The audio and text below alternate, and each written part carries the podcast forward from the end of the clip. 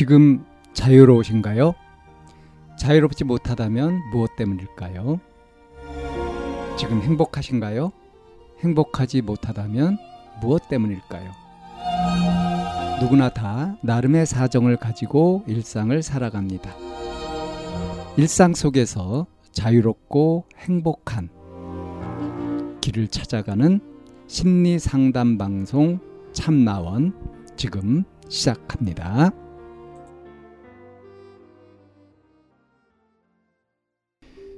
2022년 7월 12일 심리상담 방송 참나원입니다. 스트레스를 결혼한 딸에게 푸는 친정엄마라는 좀 긴 사연입니다. 친정아버지가 제가 결혼한 지 얼마 안 돼서 바람을 피셨고 그걸 엄마에게 들켰나 봅니다. 결혼해서 전 아기 낳고 행복하게 살아야 할 때인데 엄마의 하소연 아빠의 바람 내용 엄마가 아빠에게 하는 욕을 몇 년간을 들으며 살았어요. 저도 마음적으로 여유가 있으면 당연히 잘 들어주죠. 그렇지만 듣기 좋은 소리도 한두 번이죠. 몇 년간 그런 불편한 소리를 들어주고 공감해 주다가 한계가 온 것 같아요. 이제 제 에너지도 바닥이 났어요. 저도 곧 결혼한 지 10년이 되었고요. 40살이 다 되어 갑니다. 엄마가 저에게 스트레스를 풀면 저는 아이랑 신랑에게 사서운 거로 화를 내게 되더라고요. 너도 남편 조심해라. 또 50대엔 남자들이 다 바람을 핀다더라. 세상 남자 바람 다 핀다더라. 들키는 놈, 안 들키는 놈 이라더라. 몰라도 될 것들을 너도 그렇게 되라는 듯이 너무 많은 악담을 하더라고요. 엄마가 맞나 싶네요. 전 엄마의 대나무 숲이고 감정 쓰레기통이었던 것 같아요. 전화도 하루에 세 번, 다섯 번은 기본이고요. 타 지역에 사는데 같이 사는 것처럼 일일이 궁금해하고 사소한 것까지 다 알려고 합니다. 전화도 한 번 하면 길게는 두 시간, 한 시간 반은 기본입니다. 전화 내용은 아빠 욕, 큰 이모, 둘째 이모, 삼촌, 자신의 아들 주변 지인, 흉 안 보는 사람이 없어요. 이런 친정 엄마 때문에 스트레스 받아서 못 살겠어요. 제 인생까지도 불행합니다. 엄마 때문에 내 인생이 불행하다 하니 딸인데 그 정도도 못 해주냐면서 저를 탓합니다. 엄마 본인은 저에게 스트레스 풀면서 전 누구에게 하소연해야 할까요? 지금 연락 끊은 지 한 달이 되었어요. 현재로서 마음이 너무 편합니다. 본인 스스로 잘못 없고 제가 잘못한 거라고 이야기만 들어준 제가 나쁜 년이 되었어요. 현재도 남 탓하며 자신만 불쌍하다고 자기 합리화하며 지내고 있을 거예요. 늘 그래 왔듯이요. 무소식이 희소식이니 계속 영 끊고 사는 게 답이겠죠. 예, 이런 사연입니다. 참 안타까운 사연인데요. 이 사연자의 친정 어머니 속이 어떨까? 어, 딸이 이제 결혼을 하고 나서 얼마 지나지 않아서 어, 남편이 이제 바람을 피웠다. 그걸 알게 됐다. 그래서 이제 딸한테 자꾸 하소연을 하고 벌써 이제 10년이 다 된 거예요. 그렇게 된 게. 근데 아직도 자기는 피해자고 자기는 잘못이 하나도 없고 그리고 심지어는 계속 들어주었던 하소연을 들어주었던 딸까지도 어? 나쁜 년이라고 이렇게까지 그러니까 무슨 말을 하면 어? 뭐 아빠 그러니까 남편뿐 아니라 큰 이모, 둘째 이모, 뭐 그러니까 자기 형제들이죠. 그리고 삼촌, 어? 또 심지어는 자신의 아들까지 주변 지인 흉 안 보는 사람이 없다. 그러니까 이 이런 것을 계속 보게 되면 옆에서 지켜보면은 가까이서 지켜보면 진리죠.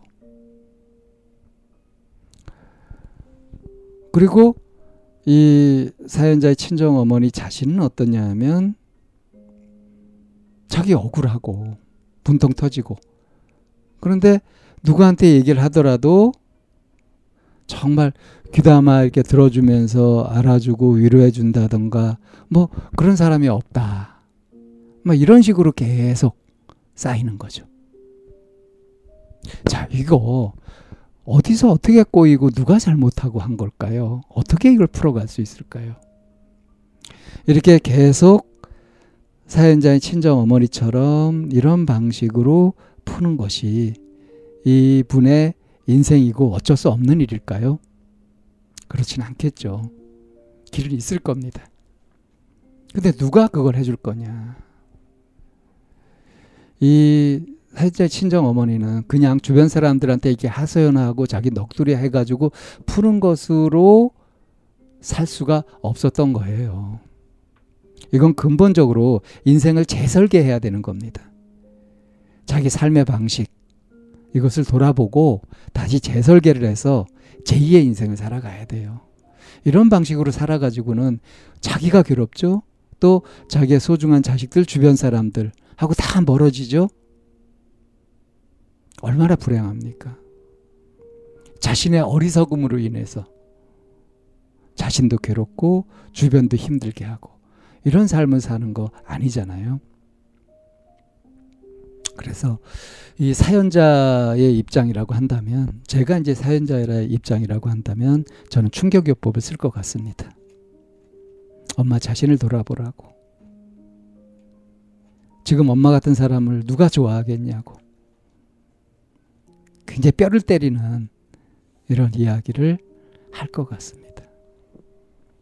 마음은 아프더라도 이런 이야기를 하면서 정말로 엄마 자신의 삶이 좀 바뀔 수 있도록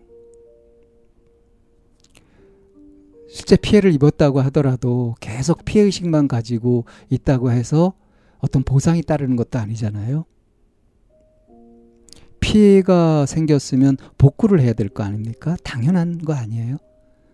근데 엄마하고 탓하고 욕하고 한다고 해서 복구가 됩니까? 너무나 당연한 그런 원리죠.